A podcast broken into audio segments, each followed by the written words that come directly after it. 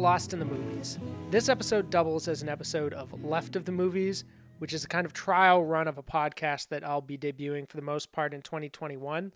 But every few months this year and early next year, I'm going to be releasing an episode that ties into this theme of uh, talking about films from a particularly left wing political standpoint.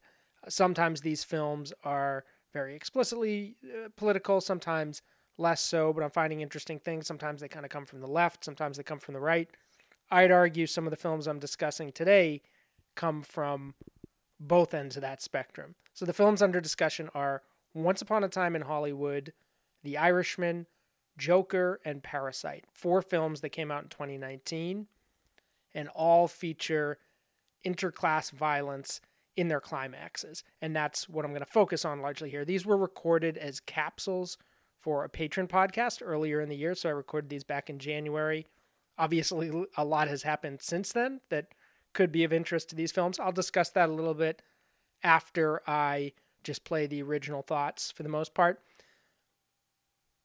One thing that I want to mention uh, going in is all of these films will be discussed with spoilers. I mean, as I said, I'm talking about the climax of these films, so it's kind of hard to avoid in that sense. Before we get started, some housekeeping. Just wanted to mention that my monthly Patreon podcast has gone up. It's covering Belladonna of Sadness, the early 70s anime film, very psychedelic and strange and explicit.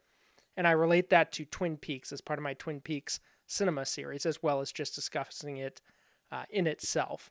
And on that same podcast, I read an archive review that I wrote of uh, The Devil's Bride a few years ago, and also Twin Peaks reflections on the characters of Vivian, Ernie, Norma, the locations of the Red Diamond City Motel and the golf course, and the storyline of M.T. Wentz relating it to the Mark Frost book, The Final Dossier. So all of that packed into that one big, long Patreon podcast this month.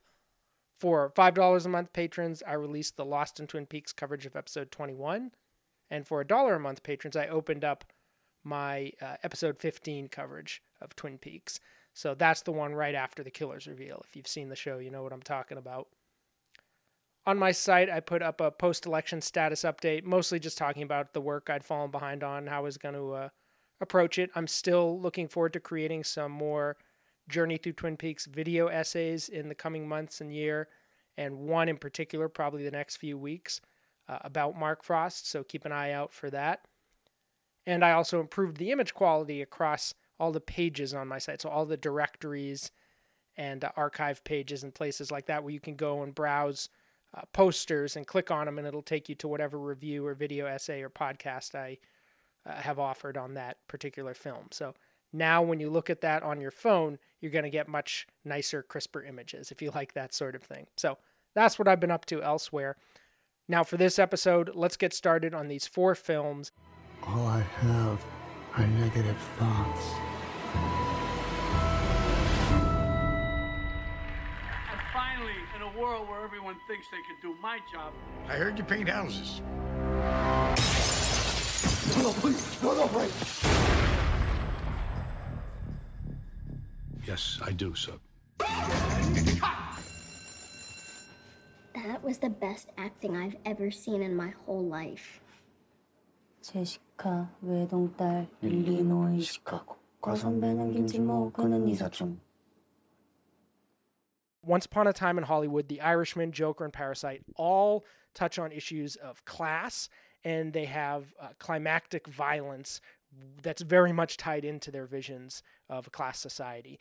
And I'm going to cover them in the order from you know how indirect to direct they are, uh, in terms of you know those themes being foregrounded, but also uh, I think roughly ideologically from right to left. I think you could argue Once Upon a Time in Hollywood has the more conservative view of this kind of class violence, and uh, Parasite has the more openly left wing or radical take on this type of class violence, with the Irishman and Joker in between. Maybe argue that Joker might even be more so than Parasite, but I think with Joker, at least with the main character, it's a little more buried his his perception of this. So, in that case, uh, you know, that's arguable, but we'll discuss that in relation to each film. I'd also note, you know, these are film capsules and I want to keep them that way for this. So I've actually stopped and started re recording a couple times because I found myself going on a little too long. These are films I may very well come back to and uh, discuss as a film in focus, particularly if people have things to say. If you write in with feedback,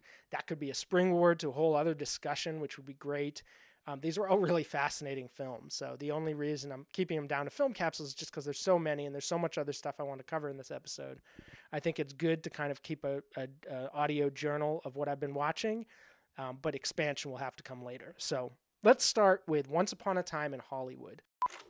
To my right is Bounty Law Series lead and Jake Cahill himself, Rick Dalton. And to my left is Rick stunt double Cliff Booth.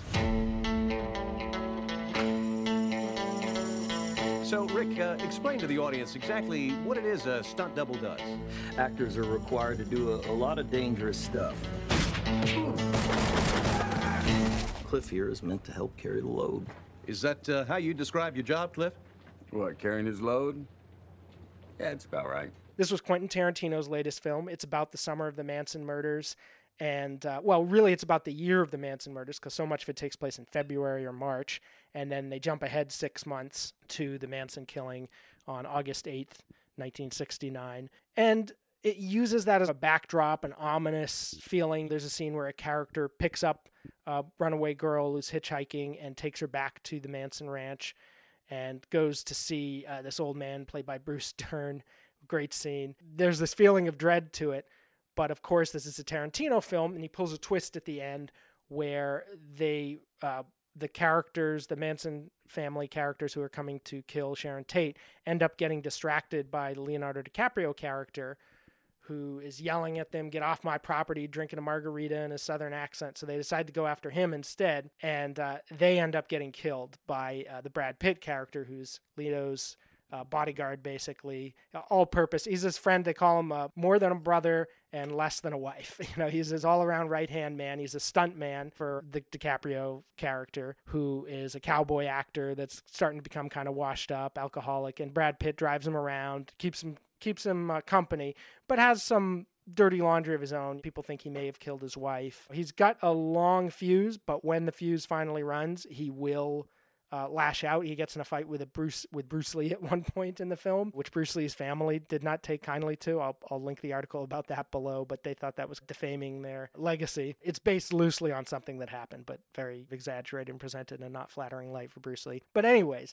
so these two characters are spending their last night together. The Leo characters just gotten married after going off to do spaghetti westerns. They end up killing the whole all the whole Manson crew. And then uh, Rick Dalton, the Leonardo DiCaprio character, ends up getting called up to Sharon Tate's house and gets to meet her. And now it's like oh maybe his career will take off as well. So it's good results all around. Sharon tate is played of course by margot robbie. We follow her throughout the film as well. They're kind those three characters are three main focal points. It's a pretty sprawling ensemble but they're the main anchors for our view. And so it's interesting to look at this film. On the one hand, you know, everybody hates the Manson family and Charles Manson and what they did, and it's very satisfying, cathartic to see them butchered the way that they butchered others. But it's interesting how Tarantino chooses to represent this, where it's this explicitly conservative call to you know, property on behalf of this old cowboy actor or aging cow- cowboy actor who steps in and, and him and his very stoic bodyguard fight these hippies and they call them hippies all the time and just denigrating oh, those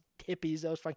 And it's almost a celebration of the silent generation or, you know, in some cases maybe the greatest generation. I'm not sure how old some of these characters are. The Brad Pitt one may be a World War II vet, but celebrating this older generation and their version of the 60s.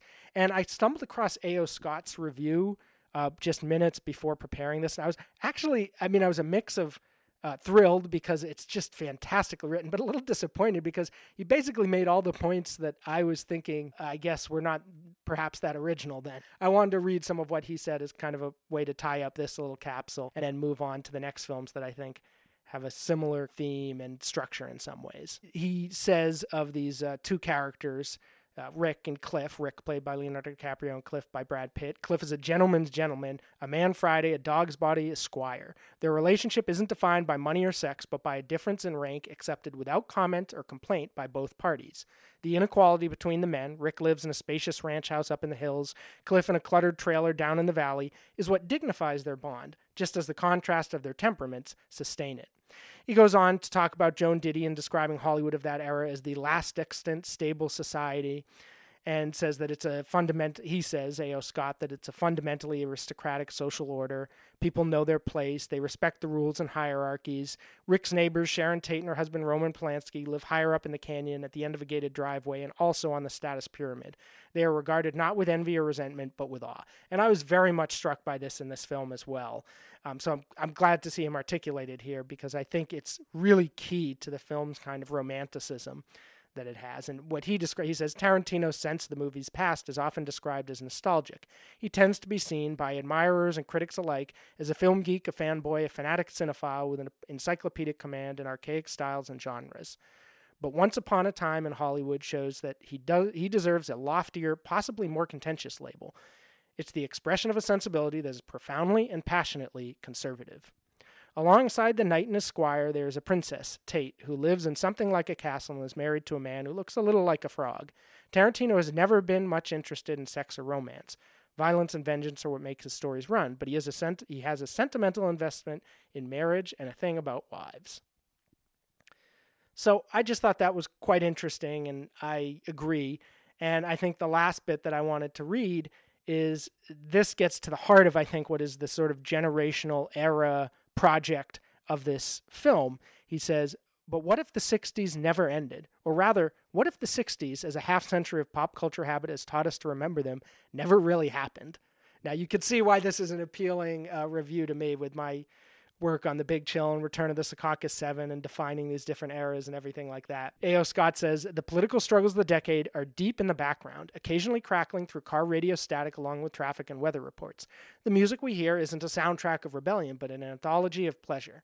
Tarantino's anti ironic celebration of the mainstream popular culture of the time amounts to a sustained argument against the idea of a counterculture. Those who would disrupt, challenge, or destroy the last stable society on earth are in the grip of an ideological, aesthetic, and moral error. Hippies aren't cool. Old time He Men like Rick Dalton and Cliff Booth are cool. So that's just brilliant. That's a perfect articulation of what I, I wanted to say about this film. So I'll let him say it. Look at Tarantino. He is I would say people might, might say he's the youngest of the boomers. I would say he's maybe the oldest of the Xers. I think he was born in 1963. So he was about six at the time of this movie. He can remember this era. And he has always just sort of romanticized this pre 60s vision of cool, all that it entails. And I think it does entail this class element. You have these people living out in this kind of ranch. They're often runaways. They have no order to their lives. They're just laying about. They don't have a hierarchy to cling to. And it leads them to this violence against, you know, basically in the vision of the film, their betters, so to speak. So you know, on the face of it, when we're dealing with the Manson family and these kind of likable characters, you kind of uh, applaud the film's project, but it's interesting to see in contrast with these other movies that have a little bit of a different take on somewhat similar social dynamics. So let's move on to the second of these, The Irishman. Hey, my friend. I got that kid I was talking to you about here. I'm gonna put him on the phone and let you talk to him, okay? Hello? Is that Frank? Yes. Hi, you, Frank. This is Jimmy Hoffa. Glad to meet you. Glad to meet you, too, even if it's over the phone. Our friend speaks very highly of you. Thank you. Only three people in the world have one of these. And only one of them is Irish. This was Martin Scorsese's big film, another big, nearly three hour film looking back on post war America and these masculine figures and their roles within these structures, in this case, the mafia and the Teamsters Union and how that defined who they were, how that how they struggled with it. The film stars Al Pacino, Robert De Niro, and Joe Pesci. Uh, Pacino's playing Jimmy Hoffa, and uh, the De Niro's playing the title character, the hitman who went on to become bodyguard and confidant of Jimmy Hoffa, and, and later claimed that he was the one to kill him. Uh, Jimmy Hoffa infamously disappeared in the mid 70s, presumed killed by the mafia for challenging their role in the Teamsters Union. And uh, this character, Frank Sheeran, says that uh, you know he was the one who did it, and also that he killed um, a mafioso in New York who was sort of an infamous uh, figure, Crazy Joe Gallo, that he was the one to kill him as well. And Joe Pesci plays Russell Buff- Buffalano, Bufalino. I can't remember how it's pronounced. Um, it's funny though, as I'm looking at the cast list as a refresher, uh, Ray Romano, who is like the Teamsters lawyer, Bill Buffalano. I didn't realize I didn't remember in the movie that those characters were related. Obviously, they've got the same last name. Totally like uh, slipped my mind there. Really enjoyed this movie. It's a very meat and potato Scorsese, which sounds like a ridiculously obvious thing to say. I mean, it's called The Irishman, as other films are about Italian mobsters. Well, other than uh, The Departed, I suppose.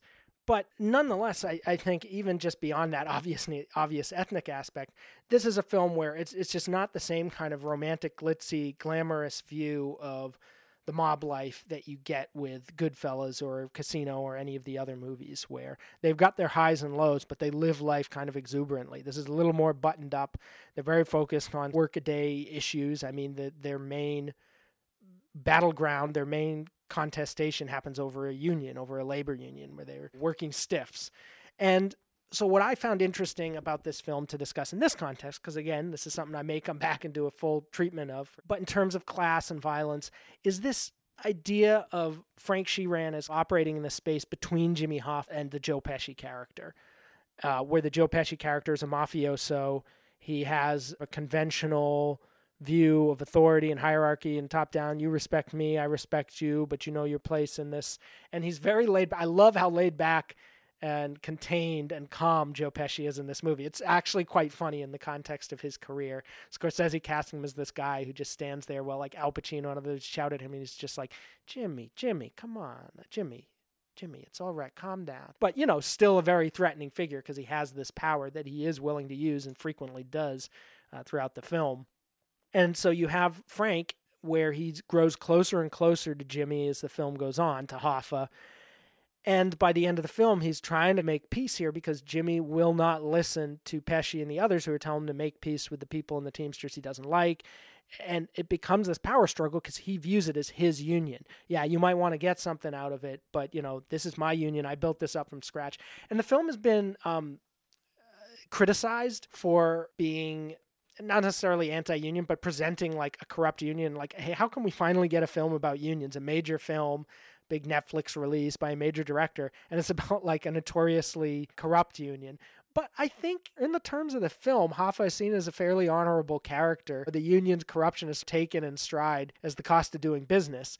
But where he does draw the line is this idea that uh, these these outsiders are going to be telling him how to operate what's supposed to be a working man's association, which he sees as a vehicle of class struggle. He talks about that continuously throughout the movie.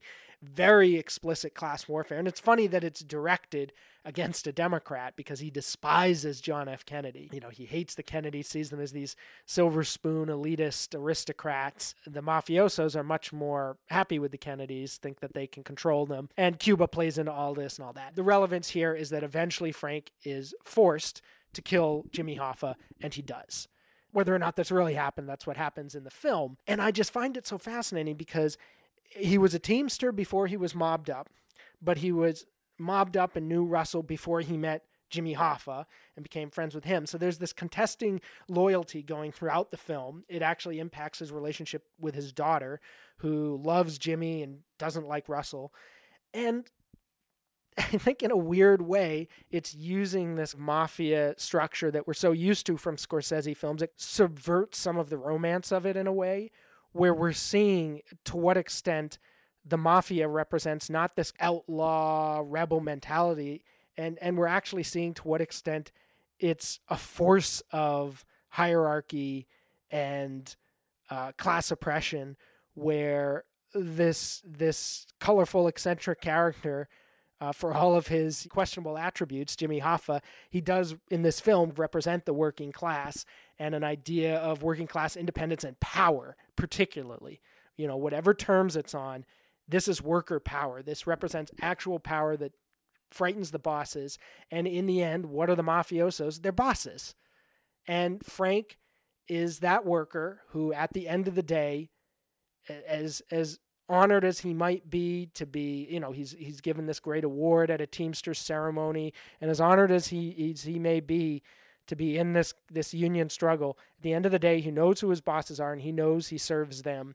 And so, in a weird way, I don't know if I'm reading too much into it, but I feel like the Irishman kind of represents this whole post-war period where unions were strong and then they ultimately fell because at the end of the day, they weren't actually running the show. They were getting leeway, but it was leeway you know the, the their power was contingent on the bosses ultimately having greater power and i think that's what undid a lot of unions through the 70s 80s and 90s so there you have it you know that's my a loose labor reading of the irishman. Here you have a working man basically forced to take out another working man on behest, on behest of the bosses. So moving on from that another uh, you know we had pacino in once upon a time in hollywood and also in The Irishman, and we have De Niro in The Irishman and in Joker. Can you please stop bothering my kid? Sorry. Arthur, I have some bad news for you.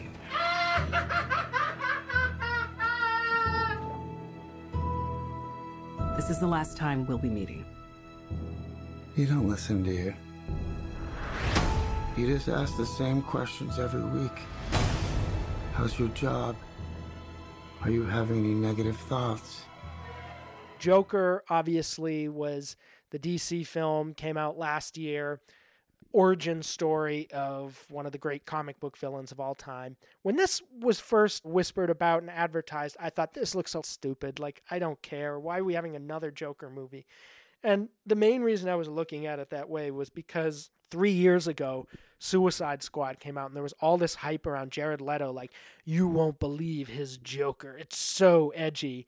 And everyone was kind of rolling their eyes. And sure enough, the movie was ridiculous. It was not a memorable performance, barely even part of the movie. It was just all this dumb, artificial, astroturfed hype.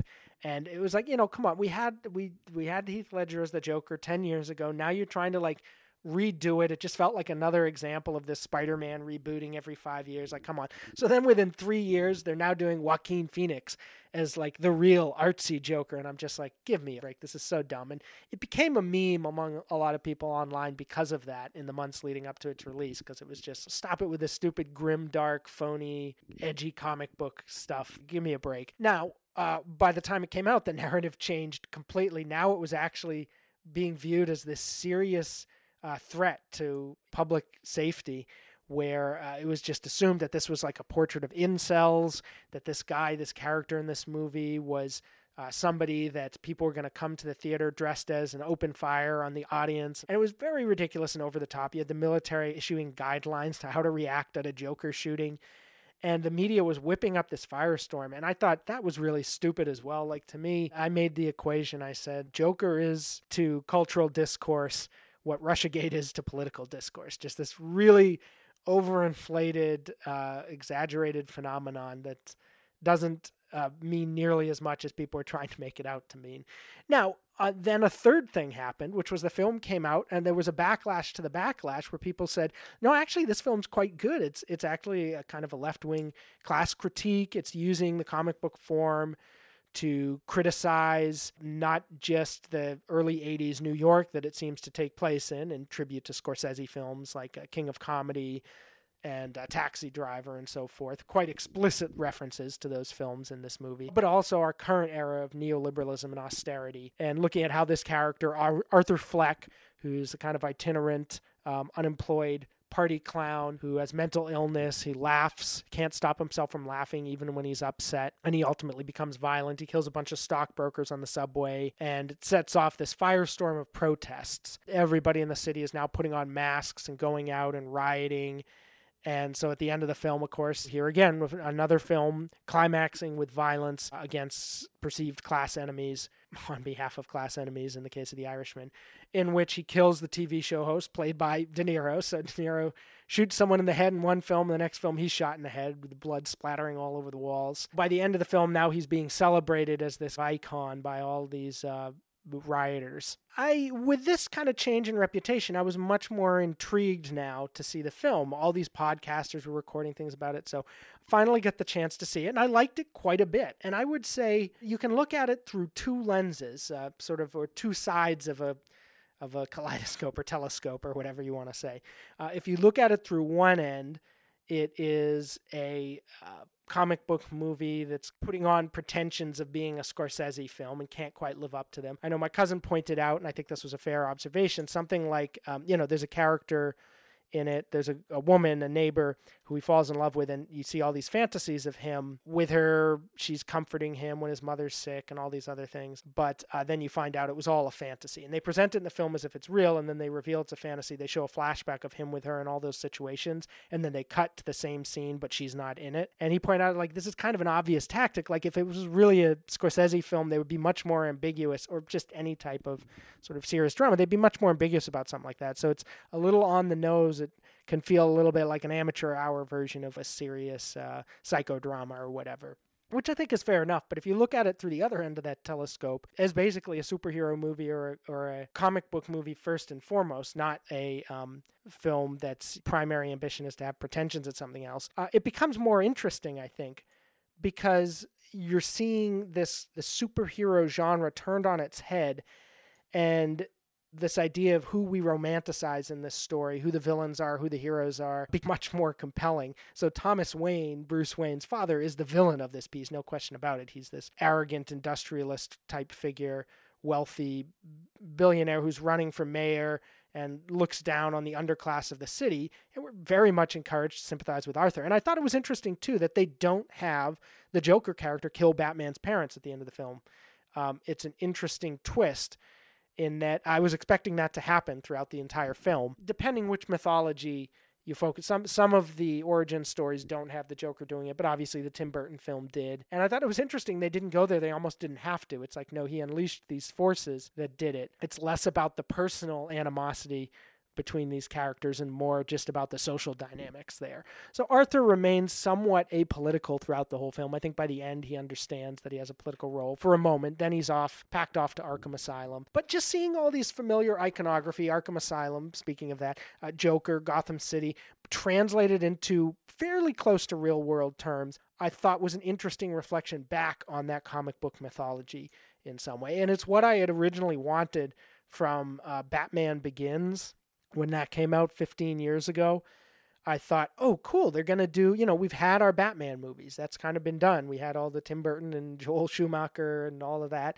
And now it would be cool to have like a a realistic quote unquote Batman film takes place in the real world. That would be kind of cool. And then I saw Batman Begins and it was like freezing a subway with some germ and this guy going off to the uh, train with uh, what's his face, the Liam Neeson character. I just thought this isn't at all what I was hoping for. For better or worse, it just it was not an actual plunking down of a comic book mythos into the real world. But this film was. So in a way, I finally got what I was looking for 15 years later from that.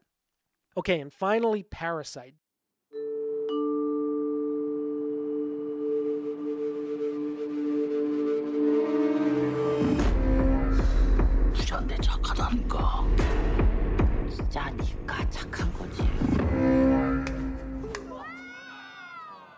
I'm deadly serious.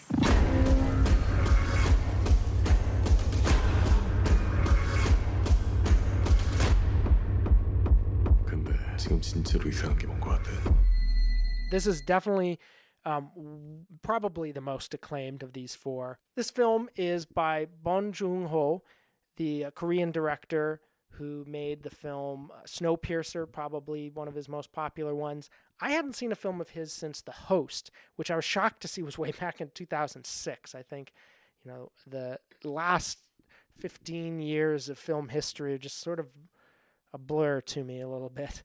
Um, so yeah, I, I'm not up on his uh, recent filmography, although it, it's highly acclaimed. But this was something I finally had to catch up with. It was quite the sensation last year. I was listening to a podcast just today by the Antifada where they had Leslie Lee on from a Struggle Session, talking about how a lot of people, like wealthy people, who the film is ostensibly aimed at in a way or aimed at, you know, criticizing, really like the film, even though they don't like something like Joker, and kind of parsing why that might be. But this is definitely one of those films, uh, like Get Out in a way, that took off even with people that might have seen themselves as, as a target of its critique. But the film is about two families, the Kims and the Parks. It's a sort of a complex plot that I just spent like five minutes describing and deleted, and uh, I'm going to try to just summarize much more quickly because this is just a capsule review. But basically, the Kims, one by one, go to work for the Parks.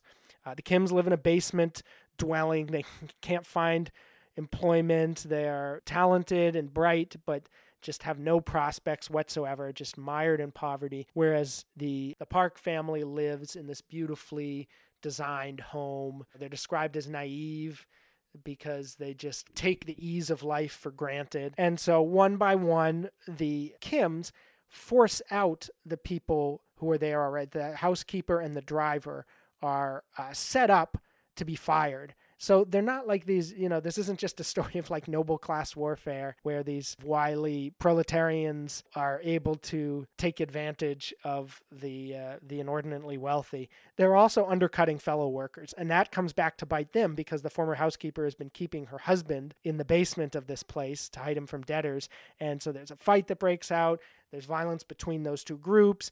At the end, the husband, after his wife is killed, the husband of the former housekeeper races out and starts stabbing the Kim family at a Park family party. But the key moment of the film is at the very end when, in the midst of the husband of the former of the former housekeeper stabbing his whole family, uh, Mr. Kim, instead of continuing to go after him, stabs Mr. Park instead, stabs the rich man and kills him and then disappear walk, runs off and disappears. And as it turns out he ended up hiding in the basement there takes the other man's role. And in a weird way it's like the one act uh, i don't even know it's a stretch to even call it this but it's almost like the one act of solidarity in the movie which is a movie all about workers for the most part screwing over other workers for their own advantage. So in a way there's a little bit of a reflection of the irishman in here. The workers set out against each other in the service of the bosses. In this case, they're doing it of their own accord. They're not being forced to do it. This is how they understand they have to get ahead in the world. And only in that last moment. It's as if the Irishman ended with Frank trying to shoot Jimmy and failing or something, and then somehow turning his gun on, on Joe Pesci. Uh, so I thought that was really compelling. And so then I guess to kind of look at all four of these films in that sense, it's also kind of the opposite of Once Upon a Time in Hollywood, where you have this house up on the hill and you have this lower order defending that house against the, the rabble below and earning its way up by doing so. And in this, you have uh, kind of the reverse in the sense that, at least in the final moment, it's understood oh no, we're the rabble as well. And our real enemy, the one who is at the very least is benefiting and maintaining this position. If not, you know, the film doesn't get into capital accumulation and things like that. So it's not really talking about how uh, the parks might be responsible for the directly responsible for the particular situation that the Kims and the former housekeeper and her husband find themselves in. But they're part of that class. Ultimately, the title is somewhat ironic. Where initially thinking of the Kims as the parasites because they're attaching themselves one by one to this Park family and feeding off of them. But really, in a sense, it's the Parks who are who are parasitical towards them. And what really does it at the end is the fact that Mr. Park is reaching out for the key, screaming, "Give me the key! Give me the key!" to Mr. Kim. He's trying to take his son off his son has just fainted, like nothing that serious has happened. Meanwhile, Kim's whole family is lying dead or injured around him. And so this guy's so indifferent to that. And then he makes a motion of like holding his nose as Mr. Kim give, throws him the key because he's been commenting throughout the film about how they smell kind of funny. And that's just the last straw. That le- that lack of respect is that lack of dignity in the end that does it more than the material, uh, the direct material exploitation, or you know the other factors. Just this this inability to even look at them as sharing the same humanity that, that pushes them over the edge. And that's something Arthur Fleck speaks about explicitly in Joker when he goes on the show with the De Niro character, the TV host, and says, can't even treat us with a little dignity or respect or humanity. or just something to mock for you, and then he ends up shooting that character on air. And so I think that's the theme or the mentality that links these films in some way this idea of these different positions within a hierarchy and how that functions and whether or not that's good or bad. So to close out, now that we're back in the present that I'm uh, recording this, all of that was recorded only 11 months ago, and yet so much has happened since then. The primaries in which Bernie Sanders lost to Joe Biden, the, uh, the coronavirus epidemic, of course, all year, the Black Lives Matters protests, defund the police movement, the uh, clashes and the riots that broke out in different cities, the confrontations between left and right factions in the street, and also, of course, the election with Donald Trump uh, somewhat narrowly losing to Joe Biden. I mean, he in the popular vote, he obviously went down pretty hard. In the electoral college, it was closer, but not quite as close as last time. And then, in I, at least I don't think it was. Uh, certainly, Trump came out worse than he did last time. But in the states where it made a difference, the margins were often very slim. And so, I want to start with that because I think one of the narrative kind of takeaways that people were talking about after this election was this idea that Trump had won more working class voters than he did last time.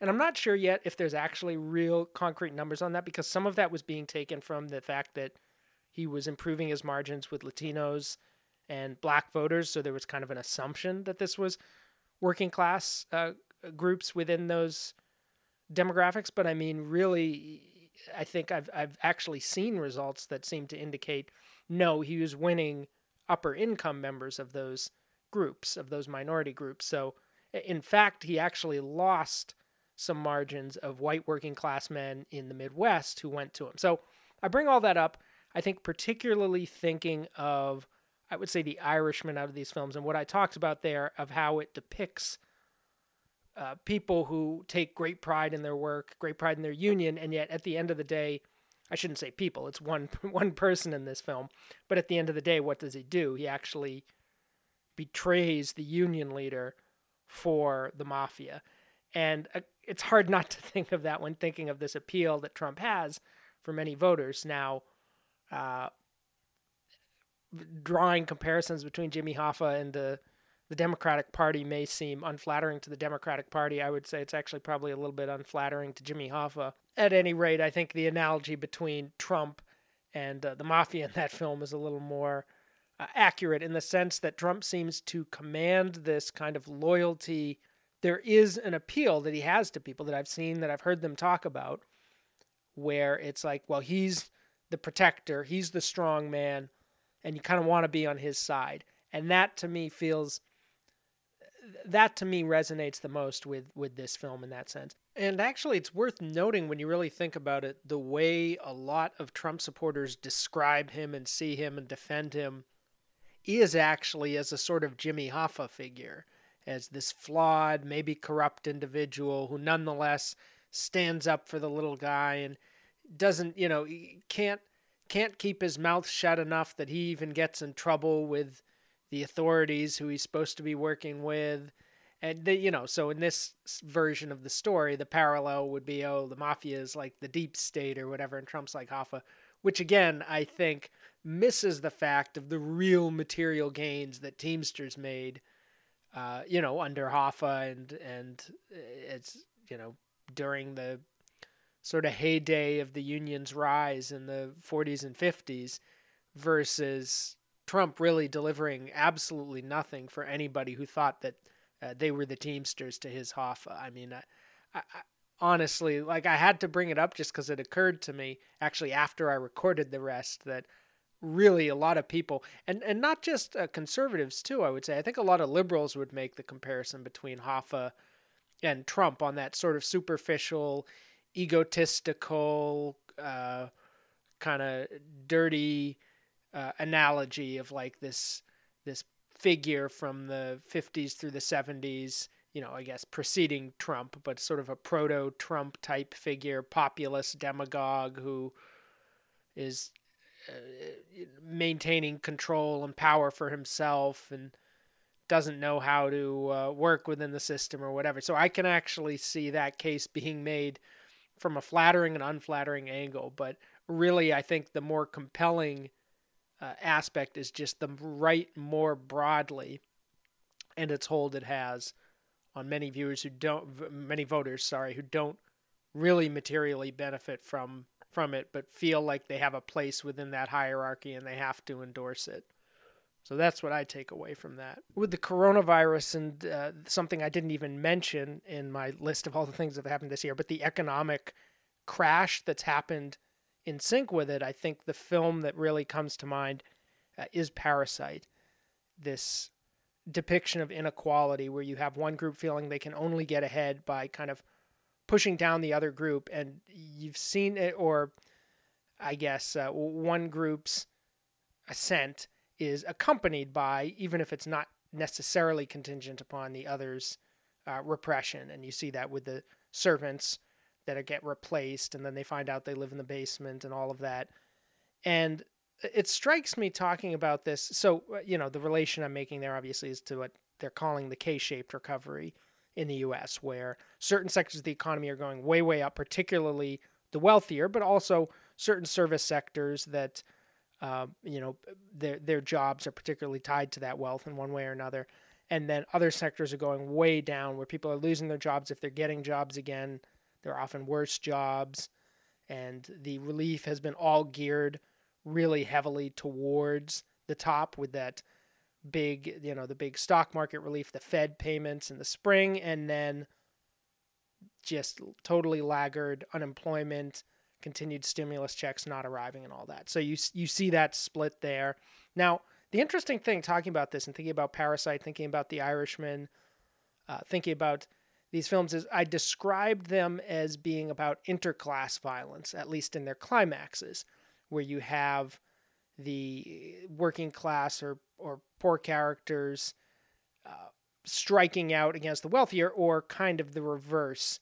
A little tricky to define it that way, but kind of the reverse in Once Upon a Time in Hollywood. But really, these films are also quite a bit about intra-class violence, like violence between members of the working class who are set into competition with one another uh, up until that end. I think the endings may be, uh, even if you want to keep going with Once Upon a Time in Hollywood, you know, this, the, there's the Brad Pitt and Leonardo DiCaprio characters are supposedly coming apart in the end. Uh, that's they're, they're about to kind of part ways because he's getting married and there just isn't a place for the this kind of sidekick uh, in his life anymore and then this violent act at the end changes it where they come together to fight these these kind of rascals trying to rise up and uh, and you know kill them literally so it's interesting to think even in that film you have these kind of cleavages emerging emerging between people's uh, solidarity in that case maybe more of like a sort of upper middle class solidarity below the top tier but uh, certainly Parasite, certainly The Irishman, and Joker as well. I mean, the film in a way reverts back to that in the end, where you have uh, the Arthur character seeming like he's about to kill a social worker when earlier in the film he connected very closely with a social worker, and that was actually one of the moments in the film where you really saw this little spark of an idea of all of these different discreetly oppressed or exploited people maybe realizing they have something in common. So all of these films have that kernel.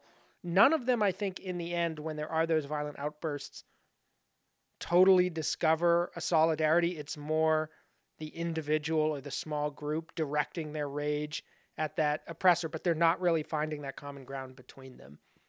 And certainly that you know resonates in a year where again there was this idea early in the spring, early in the winter, really, of with Bernie Sanders a left wing campaign that could join different forces together and kind of try to bring them closer and and uh, try to take power together.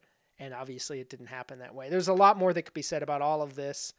Um, certainly, I want to end on with the protests this year. I think the the film that kind of connects to that the most of the ones we've discussed is obviously Joker with the the the kind of the protests at the end that turn into riots and it's ironic in a way that uh, Joker, this film that was seen as totally about a very distinctly white rage, is the one that in some ways predicted or anticipated the outpouring of the Black Lives Matter movement in 2020, uh, where it was police killing of of black individuals that brought people out onto the streets protesting and making demands and kind of upsetting the authorities. And you can see the backlash to that now in this moment that I'm recording this, where a lot of Democratic politicians are saying they lost because of the defund the police slogan and pushing back in that sense. So it's interesting to look at all of these outcomes and still ongoing situations this year